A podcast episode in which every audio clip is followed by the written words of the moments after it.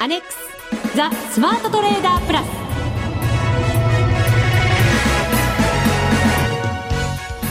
全国のリスナーの皆さん、こんにちは。内田まさみです。この時間はザ・スマートトレーダープラスをお送りしていきます。まずはふくふくコンビをご紹介しましょう。国際テクニカルアナリスト福永博之さん、こんにちは。よろしくお願いします。そしてマネックス証券の福島忠さんです。こんにちは。よろしくお願いします。よろしくお願いいたします。ずっと下げていたユーロがじわりじわりと何やら戻り歩調が目立ってきましたね。まずは福島さん、今チャート見てくださってますがですね、えーまあ、これ、まあ、いろいろ要因があると思うんですけども、まあ、一番あの私がやっぱり思っているのはにしゅうかんまえの時点でその投機筋の、あのユーロの売り越しのポジションが膨らんで、はいいたって話したと思うんですけども、過去最高水準。そうですね。やっぱそこの、ままあ、解消っていうのが一つ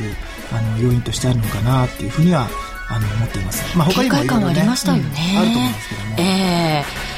福, 福永さんはどんなふうにこの戻りを見ていらっしゃいますか？はい、そうですね、あのーまあ、基本的にその、えー、ユーロ圏の格付けの引き下げがあって、それでまあきゅうじゅうななえんの前半まで一旦落ちてですね、で、まあ、一つにはやっぱり最近その為替市場でも株価の値動き気にしたりしますよね。してますね。で、あのやはりあの、まあ、ダックス だとかですね、あと エフティー だとか、まあ、その辺の株式市場あまり下落しなかったんですよね、はい、ということであの、まあ、ユーロのポジションに関してもこれまではユーロだけがどんどん値下がりするという状況だったんですが、ええあの株式市場があまりこう反応しなかったこと、それからやはりその売り込む動きがやはり限定的になったということでしょうね、うんまあ、それが結果的にその買い戻しにつながったということだと思うんですけども。そうですね、えー、為替も株の動きをこう見ているというお話出ましたけれども、はい、日本の株このところ強くてちゃんといつか線を上回って終わっている日が続いてますけれども、はい、うそうなんですよね、えートピックスに至ってはなのか続伸でしたかね、はい、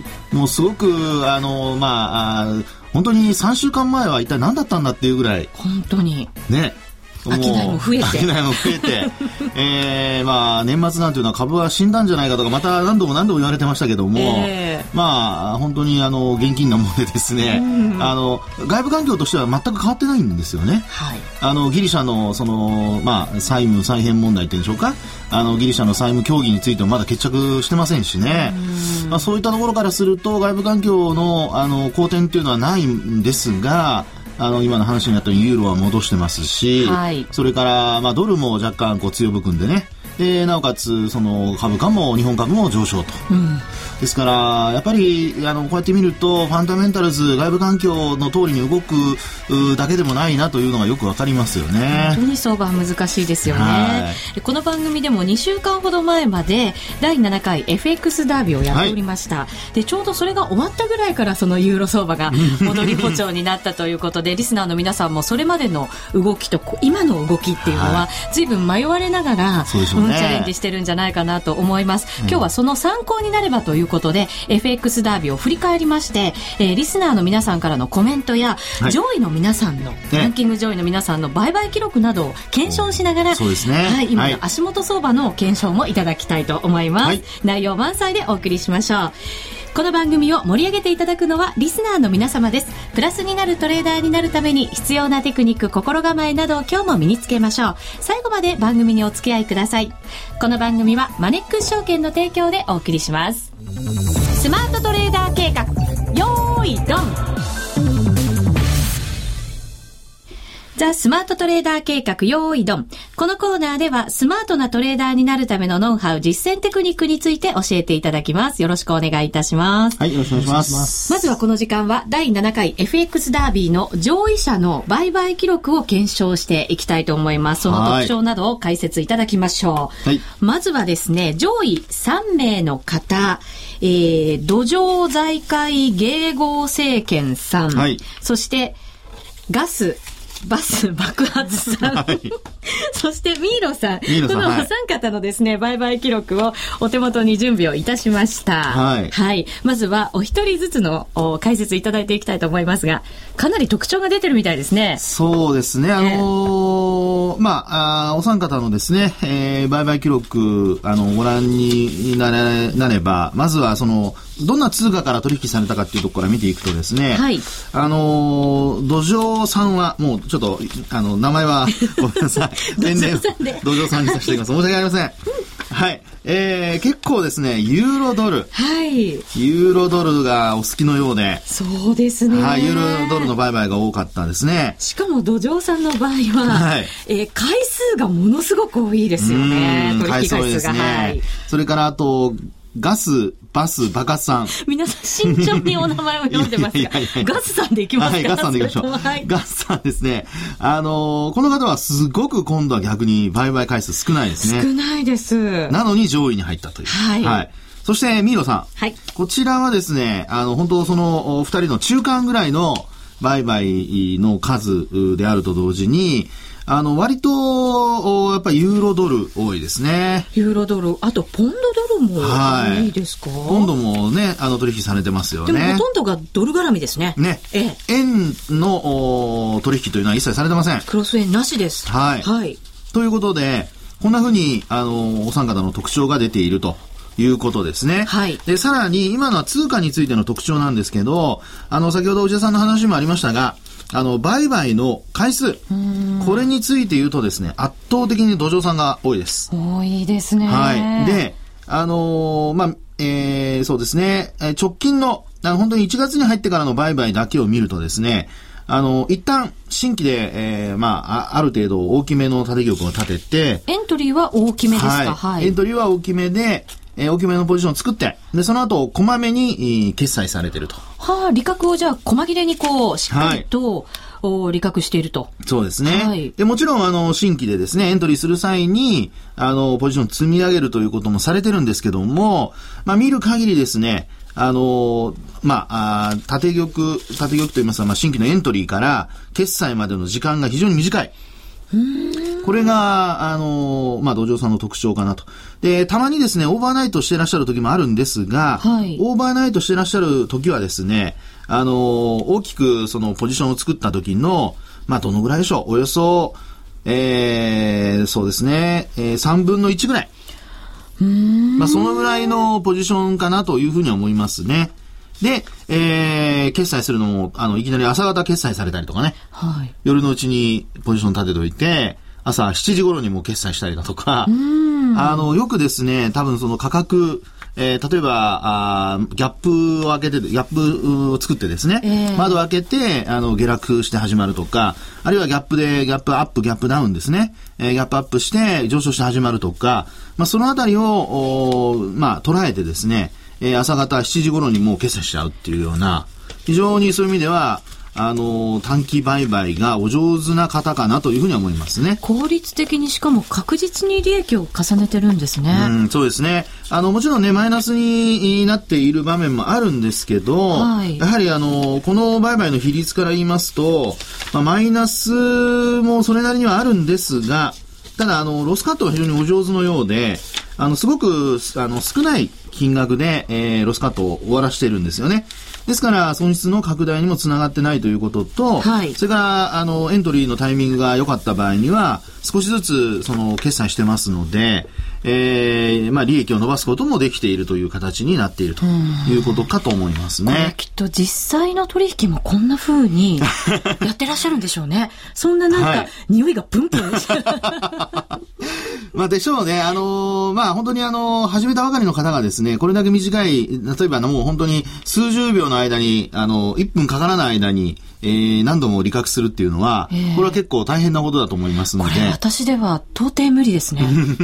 そうですよね、えーで。取引してる方の中でも、あの、ここまで、えー、細かくできるかというと、これやっぱり操作の慣れっていうのもありますのでね。はい。まあそういう意味ではやはり、あの、結構、あの、実際の、あの、今回これに合わせて、えー、練習したということは多分ないと思いますので、えーえー、実際の売買でもこういったあトレードされているのではないかなというのが、あのちょっとこう想像できるということですね。そうですね。何もあって、はい、判断力もあってスピードもあって、うんうん、まああのそういう意味ではちゃんと方向だとか、あるいはその価格どういったところで価格が、えー、反転するとか止まるとかですね、まあそういったところをちょっと考えながら取引されているのかという感じはします。はい。はい、そして。ねえ、はい、次はあガスさんいきましょうね、はいはい、今度はもう本当にですね、今お話したのと全く真逆で、あのー、トレード回数はめちゃくちゃ少ないです。本当に何十分のいちって言ってもいいくらいですよね。何百じゃないですか。何百分のいちですか。それとも大げさか。土壌さんに比べるとはい。で、あのー、まあいっかいあたりのですね、えー、ポジションの作り方という意味で言いますと、結構大きめにどんどんどんと立ててらっしゃるんですよね。はい。で、えー、その後、あのー、まあ、利が乗ったところで決済するというパターンなんですが、決済の仕方はやはりですね、あのー、細かくちょっと分けて決済されてますよね。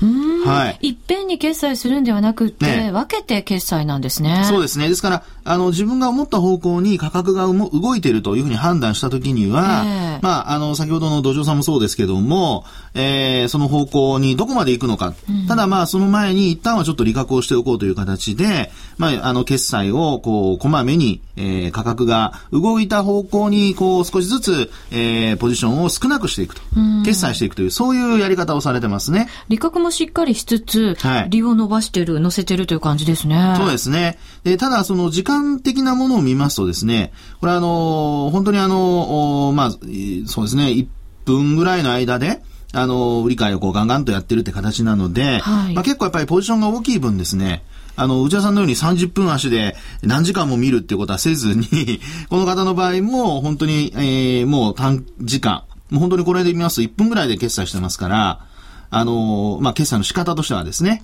えー、それなんか見てますと、やはり、その、ここだっていうところを狙って、で、集中して取引をされているという、うそんな印象ですね。福島さん、この、個人トレーダーの方で為替をやる方って、短いトレードの方が多いんですか？数で言うと僕はないと思います、ね。えー、あ、そうですか。うん、じゃあのんびりやられる方の方が多めだけれども。うん、多いんですけども、まあ、中にはこういった方も、えーやっぱりいて、えー、でその方の取引がやっぱりこういうふうに多いので、まあ、全体のやっぱり エフエックス の取引って多いイメージあるんですけども、はい、やっぱりこういった方のトレードがすごいあの影響していると。うーん、要はあまりこうトレードしてない人のがもうパイとしては全然多いので。そうなんですね、はい、でもこんな風に鮮やかにできるようになったらすごい気持ちいいだろうななんて思いながらね売買記録拝見しておりますが、はい、もう一方ミールさんですね。ミールさんですね、はい、こちらはですね、あの約定数量を見ていただくと分かるんですけど、はい、まるであのプログラム売買をしているように一定数量で売り買いをしてますよね。本当だ。ごじゅうまん、はい、ごじゅうまん、ごじゅうまん、にじゅうまん、にじゅうまん、にじゅうまん、さんじゅうまん、さんじゅうまん、さんじゅう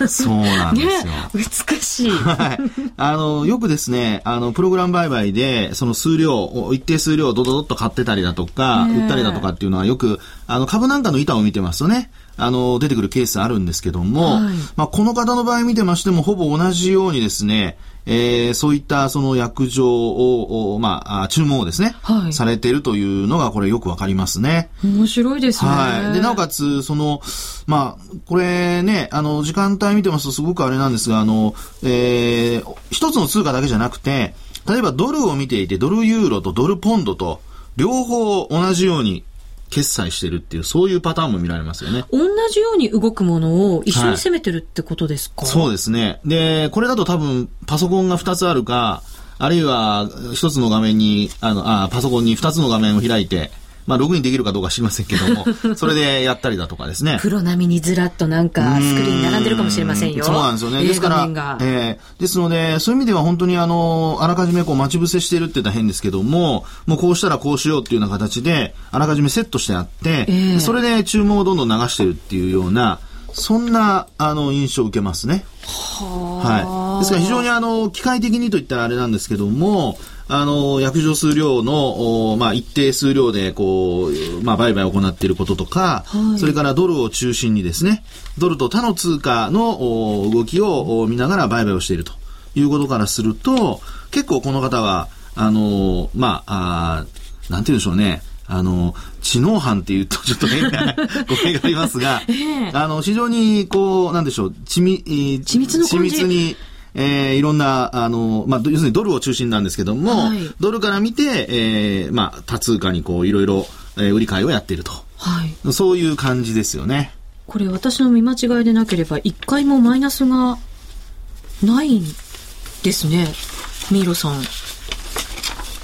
これ私の見間違いではないような、今う何回も今見返してますけど、うん、一回も失敗されてない。結構な数取引されてますけどね。そうですね、まあ、ただ一番最後、ええ、あのー、これえー、っとガスさんも同じなんですけど、ガスさんも、はい、これあの返済して終わってないのでそういう意味ではあのこれは何とも言えませんね。うまいですね、ゲーム、ゲームとして、ね、そうです、ゲームとしてはあの返済しなければ損失実現現存出ませんので。なるほど、はい、最後の商いが何だったかは特に申し上げませんけれどもね、はいはい、うーん、なるほど。でもなんかこうプロ並みな感じの、ね、トレードの仕方ですよね。そうですね、拝見すると、えー、ですからまあ一般の方は多分ガスさんの取引に近いのかなという感じはしますね。あの時間帯もその夕方、えー、まあ海外市場が動き始めるところの値動きのいいところを狙って売り買いをすると、はい、で、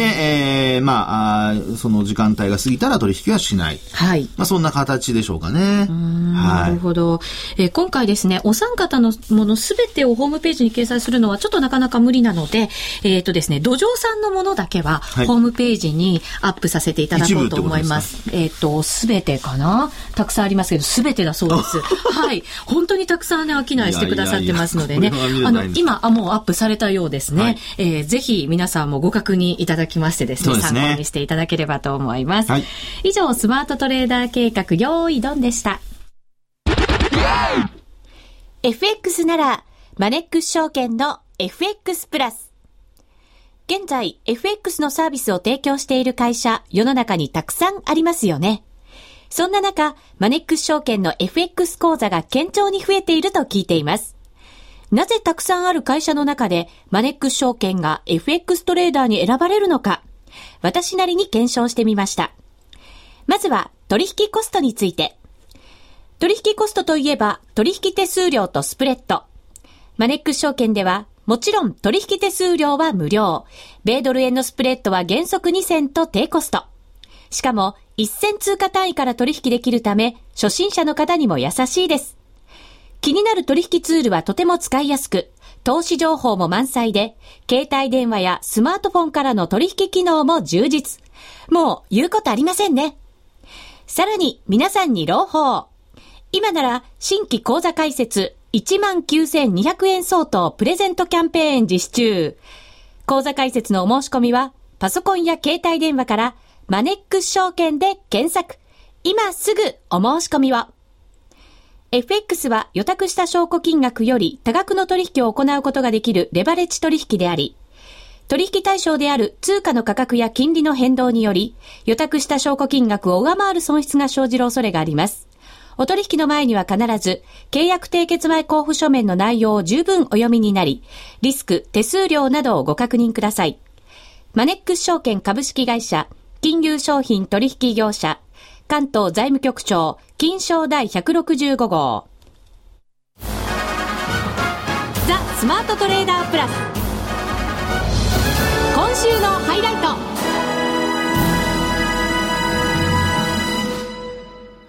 それでは足元相場の解説いただきましょう。現在ドル円はななじゅうななえんごじゅうななせんからごじゅうきゅうせんあたり、ユーロ円がひゃくいちえんろくじゅうごせんからろくじゅうきゅうせんあたりということになっています。ユーロの戻りがこう際立ったいっしゅうかんになりましたけれども、お二方はどんなふうにご覧になってるんでしょうか。まずは福永さん。はい、えーまあ、ユーロに関してはですね、あのポジションの積み上がりだとか、あとは先ほどもお話しましたけども、やはり株価がこう下落が限定的だったとかですね、はい、えー、そういったところからやはりこう買い戻しがこう、まあ、あ活発化したということだと思うんですね、えー、でなおかつあの経済指標なんかもあの先週から今週にかけてあのユーロ圏の経済指標発表されましたけども、まあ、それらも一応予想を上回るような結果でしたので、なかなかいいもの発表されてましたね。うん、そうなんですよね。ですからあの経済指標がですね、えー、悪くてさらにこう金融緩和しなきゃいけないとか、うん、まあ、そういうその背景も特に生まれてきませんでしたから、はい、まあ、そういうのもですねやはりあのユーロの反発が続いた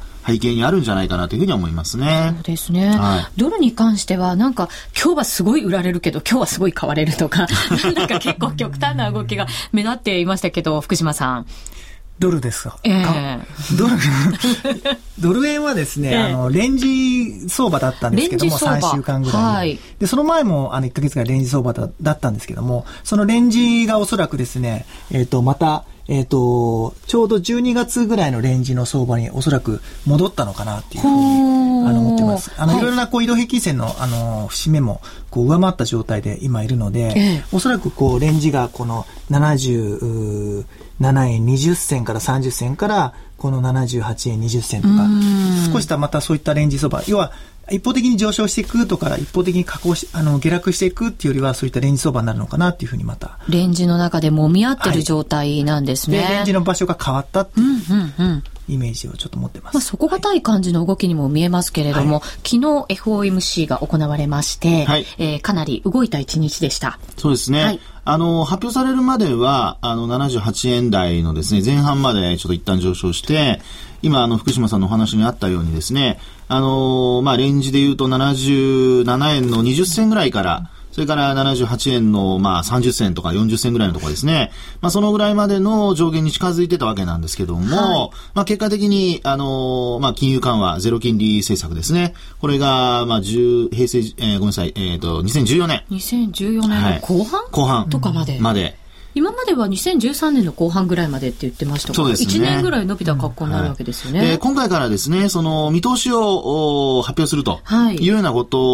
を言っておりましたので、はい、えー、あとまたその、まあ、エフアールビー、エフオーエムシー のですねあの理事 エフアールビー の理事含めてですね、えー、まあその何人が、はい、えー、それを正当化したかとか賛成したかとかそういうのも出てましたから、えー、まあそういう意味では非常に信憑性のある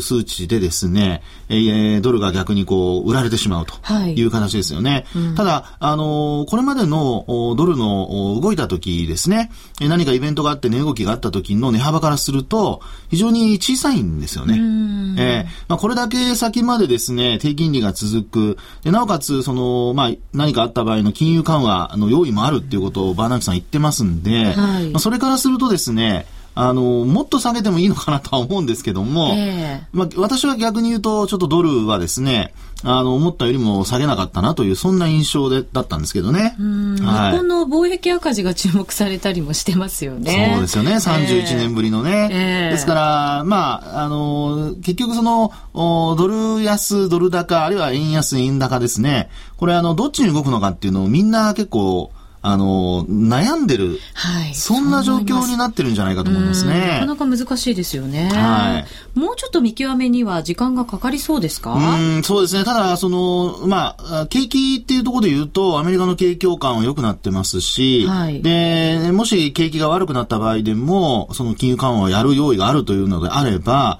あのもういずれにしても エフアールビー はあの景気を浮揚させようということをもう今もう断固としてやろうとしているっていう決意が伝わってくるわけですよね、はい、となるとアメリカ の, あの景気自体そんなにはあの落ち込まないと、うん、でなおかつそれで良くなってきた場合にはアメリカの金利は上昇するでしょうから、はい、そうなったらドルは強くなりますよね。そうですね。ですので、まあ私は基本的にその、えー、このまま、まあ今回のドルの下落幅も小さかったことから考えると、えー、あの、どちらかというとドルが強含んでいくんじゃないかなというふうには考えてますけどね。なるほど。はい、もしかしたらそろそろ。ドル円自体も何やら上の方に向かっていくのかもしれないというのを今感じました。福永さんの口調から、はい、今オージーの動き福島さん見てますけれど強いですね。強いです。これおそらく王子に関してはあのやっぱりにしゅうかんぐらい前に想定していた以上のこの値動きというか、はい、まあ、上昇になっているなっていう